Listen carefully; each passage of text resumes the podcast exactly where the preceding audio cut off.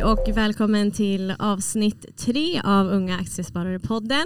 Idag pratar vi om fonder och med mig i studion har jag Andreas Karlsson. Ella. Och eh, Douglas Drake. Kan någon börja med att beskriva vad en fond faktiskt är? Uh, en fond är en samling av värdepapper som ja, aktier, uh, räntepapper och sen kan det vara uh, naturresurser kan man säga, typ guld, olja, guld, olja, sorry. man kan ju tänka som att det är en fond det är som en godispåse som finns färdig på mataffären eh, aktier och sånt kan man ju samla själv på. Eh, eller tänka som man samlar själv på eh, lösgodisavdelningen. Eh, mm. En fond är mer som en färdig, ett färdigt paket. Men hur eh, många fonder bör man äga enligt experternas råd? Vad har ni hört? Det beror mycket på alltså vilken typ av fond man äger. Vissa fonder är eh, smalare, det vill säga att de bara har bara en kategori av liksom, lösgodiset eh, eller vad man vill, vill hänvisa till. Eh, sen finns det ju mycket bredare fonder där du får den här diversifieringseffekten både globalt men det kan också vara mot kontinenter som Europa och så vidare. Så det finns ingen, ingen tumregel men att ha en stor exponering mot världen kan alltid vara en god idé. Mm. När du säger diversifieringseffekten, vad menar du då? Ja, det är väl egentligen lite som vi har varit inne på de här tidigare avsnitten också. Är att man ska sprida risken eh, genom olika tillgångslag när man investerar på börsen för att egentligen kunna sova lite bättre om nätterna. Eh, och det vi menar med det, det är att om man sparar man bara mot eh, och har en, liksom, en odiversifierad portfölj så har man inte exponering mot så många marknader eller så många eh, branscher etc. Så att eh, mm. då blir du väldigt en hög exponering mot, mot en viss sort. Mm. Nej, men det finns väl, jag kan ta vidare, det finns väl egentligen inte ett antal utan det, det, det kan räcka med en fond. Eh, eh det beror lite grann på vad, vad just den fonden innehåller. Då. Det kan vara en global fond som investerar på, ja, men som Douglas säger, hela världen. Men det kan också vara då, eh, en som fokuserar enbart på, på svenska bolag. Eh, men ja, det viktiga är ju att man får med eh, den breda, breda marknaden egentligen. Men eh, hur ska man eh, tänka då, eller så här, vilka fonder ska man välja utifrån den man är? Vad har ni för, för råd där? Jag skulle tro att eh, den, den, bästa utgångspunkten är ju att som du sa alltid utgå från sig själv. Eh, och eh, en bra utgångspunkt är då att ja, men, fundera lite över hur länge man Eh, kan vara, liksom avstå de här pengarna, det vill säga hur länge ska man spara? Och eh, ju, ju längre du sparar ju mer risk har du möjligheten att ta då för att då kan man se att på över tid så överpresterar eh, aktiefonder med råge alla andra typer av fondkategorier. Så eh, då kan det vara till fördel men ja, andra typer av fonder kan vara om man ska investera liksom, under kortare tid. Hur ska man tänka, för det är så här, tidshorisont och riskspridning är ju något som man ofta pratar om när det kommer till att, att köpa eller handla fonder. Liksom. Eh, när det kommer till just risken, hur ska man då sprida den i de olika, på vilket sätt kan man göra det? Ja, men där kan man väl typ tänka lite grann som en pyramid, eh, lite grann som pensionssystemet är uppbyggt. Att du, du har en bas eh, som ofta brukar man kunna referera till att köra en global fond där som du investerar i 60 procent i amerikanska bolag, eh, en del i Europa, en del eh, inte så jättemycket i, i öst, östra delen av världen, Asien sådär. Men, och så sen liksom smalna av desto, desto högre upp du kommer i rangen då. Att kanske nischa in dig på, på en del Sverige. Sverige har ju en väldigt eh, fina bolag och en börs som har presterat eh, ja, men bland de bästa i världen eh, tillsammans med USA och Australien. Då. Eh, och så sen kanske man till slut väljer att nischa ner sig på, på branschnivå eh, och, och titta på vilka strukturella trender finns det och vill jag ha någon överhängande exponering mot, mot de här trenderna då. Till exempel kan ju vara klimatomställning, teknik eller läkemedelssektorn eh, som man vill, vill ha liksom lite mer krydda som man kallar det. Det man ofta ja, man läser om är just det här eh, fondförvaltare. Är det någon som känner sig manad att berätta vad de gör för någonting? Så fondförvaltare är egentligen de som väljer då, eh, typ vilka aktier som ska vara med i eh, fonden. Um, eller vilka räntepapper och sånt. Det är de som håller koll på vad är i fonden och kanske då eh, ändra på saker. Mm. Eh, om till exempel ja, ekonomiska situationen i världen ändras eller någonting sånt. Till exempel blandfonder kan ju vara någonting sånt där att man där speciellt då eh, ändrar på innehållet av fonden eh, när situationen ändras. Ja, och någonting man, kan, man alltid kan tänka på att det finns ju egentligen jättemånga olika typer av fonder men just rent eh, förvaltningsstilen eller förvaltningstypen är, finns det egentligen bara två stycken och det är antingen är du aktiv förvaltare och då har du en, en, en förvaltare som går till jobbet varje dag och få betalt för att eh, försöka skapa överavkastning då mot, mot index som är den andra kategorin eh, som egentligen bara följer en, en samling av aktier, en, en kompott av aktier eh, som representerar då en, en, en viss marknad. Och i Sverige så är det den vanligaste OMXS30 som är de 30 mest omsatta aktierna då på, på marknaden. Eh, så att eh, antingen kan man investera i index eller så kan man fokusera på att leta någon duktig förvaltare som kanske kan skapa lite överavkastning och ja, slå index då. Mm. Då kan man ju tänka på att med aktiv förvaltare, fonder, så är det ju högre kostnader oftast eh, på fonderna. Det... Men eh, vad är det som eh, avgör om det är en duktig eller sämre förvaltare som, som har fonden? Då? V vad kan man kika på om man vill hitta en duktig förvaltare? Jag skulle säga att det, det man ska titta på först och främst det är ju eh, slår ja, den här fonden sitt jämförelseindex över tid, det vill säga att generera mer avkastning än sitt, sitt jämförelsetal. Eh, men det som egentligen utgör ja, men, kvaliteten i förvaltningen är förvaltarens förmåga att eh, hantera risk och bedöma risk. Så att eh, till exempel om man kollar nu på slutet av, av 20-talet, eller förlåt i början av 20-talet här när det var eh, efter pandemin här när vi fick en riktig rusning. Då kan man säga, då var det ju flod så att det bara, så bara stack om det. Det vill säga att vattennivån höjdes och då flyger alla båtarna med. Ehm, och då är det ganska lätt att peka på att ja, men vi har väldigt bra avkastning här men det är för att alla har fått bra avkastning. Då är inte nödvändigtvis ehm, ja, förvaltaren speciellt duktig. Det är mer intressant att titta på nu, nu när vi får ett, ett mer utmanande ja, marknadssentiment att navigera sig igenom. Vilka är det då som kan leverera god riskjusterad avkastning? Det är egentligen nu eh, som de riktigt duktiga förvaltarna sticker ut.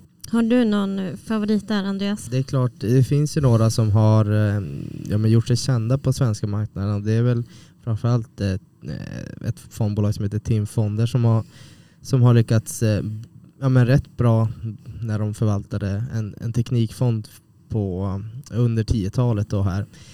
Men det var väl också lite grann på grund av att de var kända var, var väl också just för att, som Douglas säger, att alla båtar lyfte.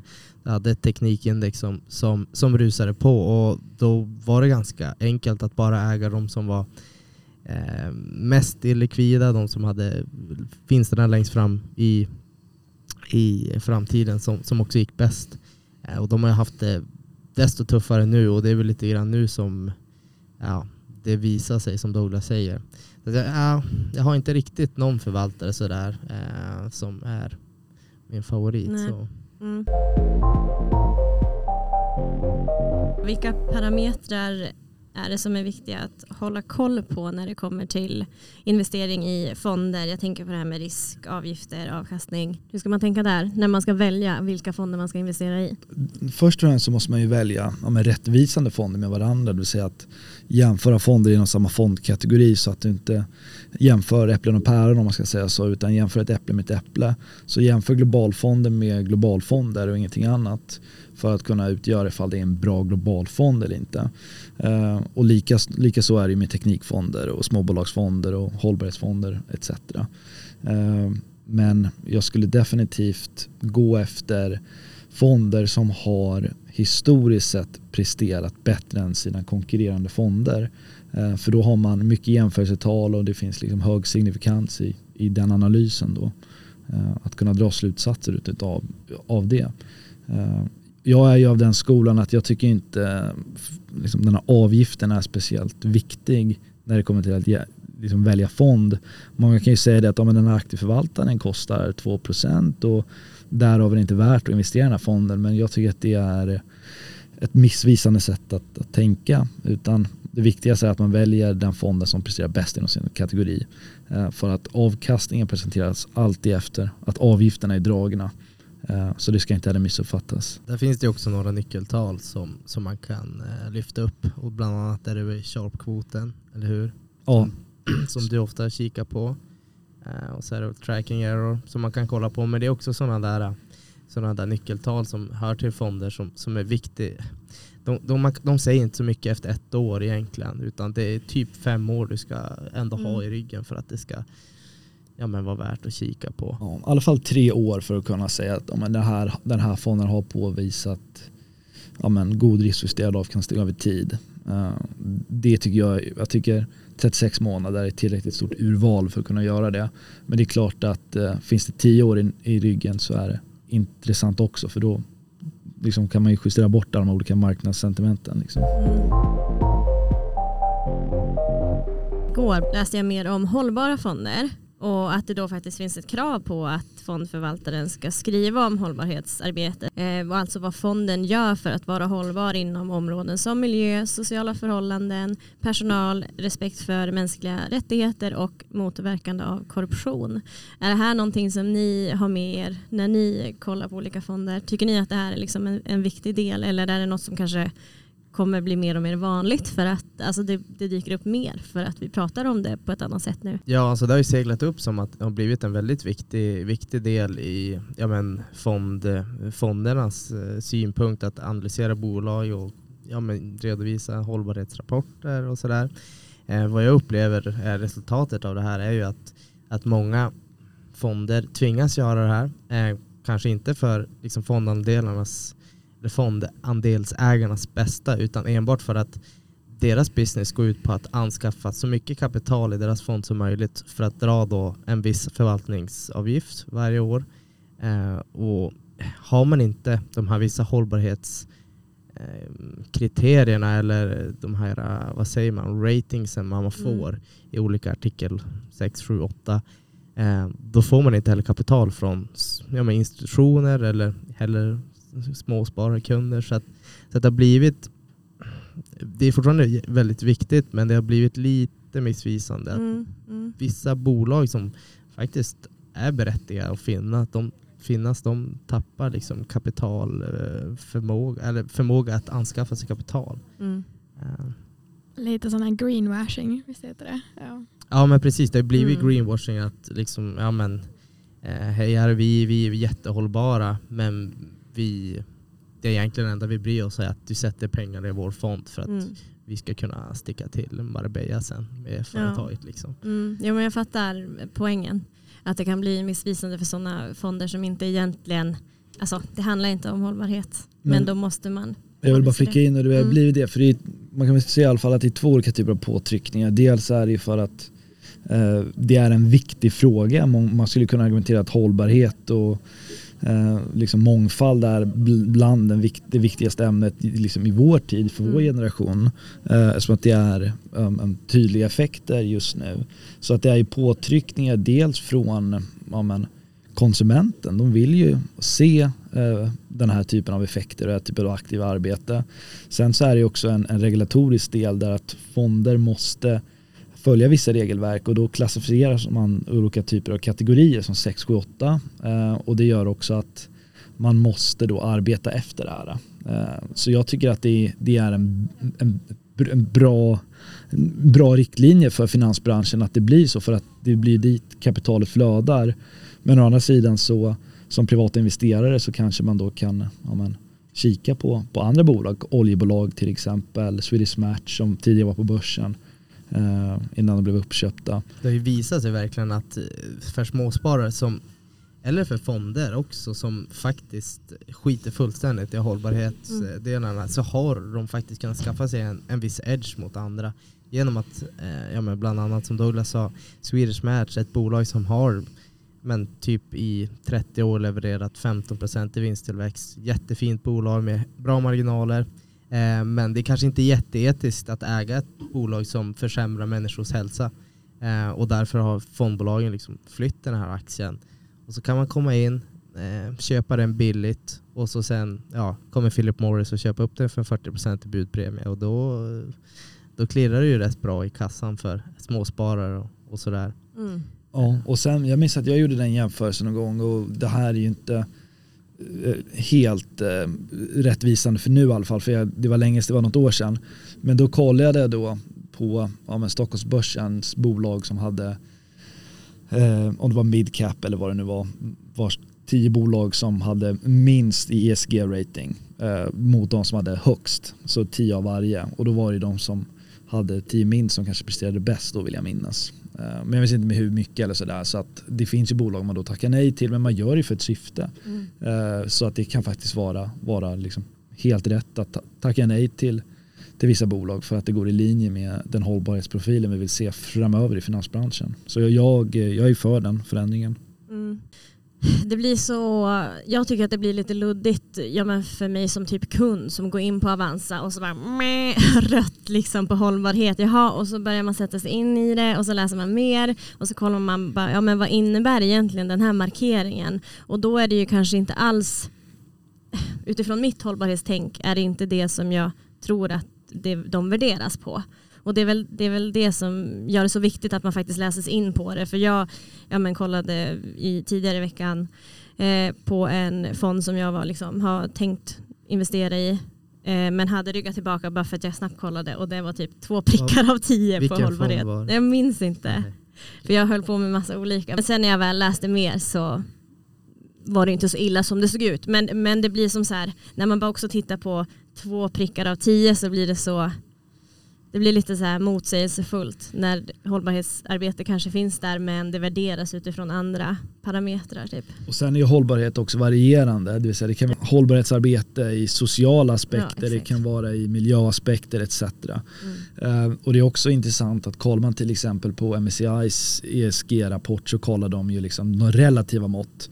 Så att eh, ett, ett, ett, en fond som investerar mycket i, ja, men i OMX30 till exempel, där det är stora industribolag, har en bättre ESG-rating då än till exempel ett fond som arbetar för en hållbar miljöomställning. Och det är för att de tjänar inga pengar så deras relativa mått blir väldigt, väldigt dåligt Mm. eh, i relation till deras eh, men, omsättning och intjäning. Så att eh, man ska, det, det är en riktig djungel där ute men de arbetar aktivt för att det ska bli bättre. Mm.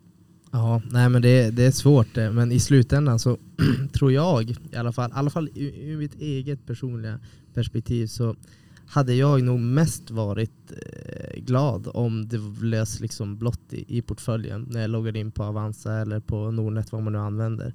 Eh, sen liksom, eh, jag hade gärna sett att, att om jag ägde någon till exempel investmentbolag, fond eller en, till ny teknik som jag nämnde tidigare att de i toppen där på 2021 stuvade de helt och, och tryckte in allt i, i Exxon Mobil eller något annat oljebolag som ja, man har gjort 200-300 procent.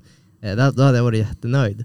Eh, så att ibland blir det motsägelsevis men det är också väldigt viktigt att få in hållbarhetsaspekten Mm. i det hela. Men man kan inte heller eh, helt plötsligt förneka att vi inte behöver olja. För det behövs i, i princip varenda produkt som tillverkas än idag och kommer fortsätta göra det i de närmsta 50 åren förmodligen. Om vi kastar om ämnen lite grann. Eh, vad har ni för erfarenhet av fondrobotar? Är det någonting som ni pytsar in pengar i själva? Vad säger du Douglas? Ja, Jag, eh, jag förstår att fondrobotar har blivit en, en populär investeringsmodell för att du, behöver, du får en anpassad fond-i-fondtjänst där fondroboten väljer underliggande fonder beroende på ja, men din profil helt enkelt.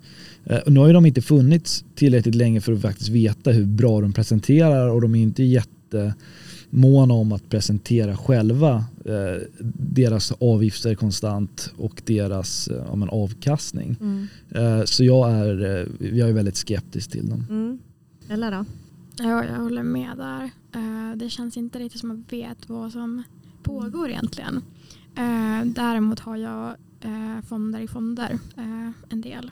Så det funkar tror jag. Ja, där är väl typ det, det absolut populäraste alternativet Lysa idag och jag tror om jag inte minns fel så har de ändå relativt höga avgifter för vad man faktiskt får. De, det är ju mest, alltså de är inga egna förvaltare så det är ju index rakt igenom. Mm. Så där tror jag lätt man skulle med lite förkunskap bara kunna komponera ihop något liknande själv. Mm. Jag upplever ju att de kan ha sminkat grisen lite i, i sättet de paketerar de, den här produkterna. Men man ska ändå säga att det är bättre att investera i Lysa, Opti eller Fundler än att inte investera alls. Mm. Och det ska man ha med sig. Så vill man ha en enkel smidig lösning, det är bra. Men eh, man ska alltid vara lite skeptisk till en fond i fondlösning för att det finns då eh, eventuellt många avgifter som man inte ser direkt. Så Mm. Även om jag tidigare var, var väldigt för avgifter så är jag väldigt emot avgifter när de underpresterar. Mm. Mm. Fair enough. det var snack om fonder. Eh, jag tänker att vi ska avsluta här. Eh, och ja, men nästa avsnitt kommer nästa vecka som kommer handla om teknisk analys. Där finns det experter i rummet som inte är jag som ska få prata mer om det. Eh, men sen följ oss på Instagram, unga accessoarer Umeå eller gå in på vår hemsida om ni vill bli medlemmar i UA eller hitta utbildningsmaterial och fortsätta lära er mer om det här. Men tack för att ni kom, ni tre som var här inne med mig i studion. Stort tack. Stort tack! Ha det gött.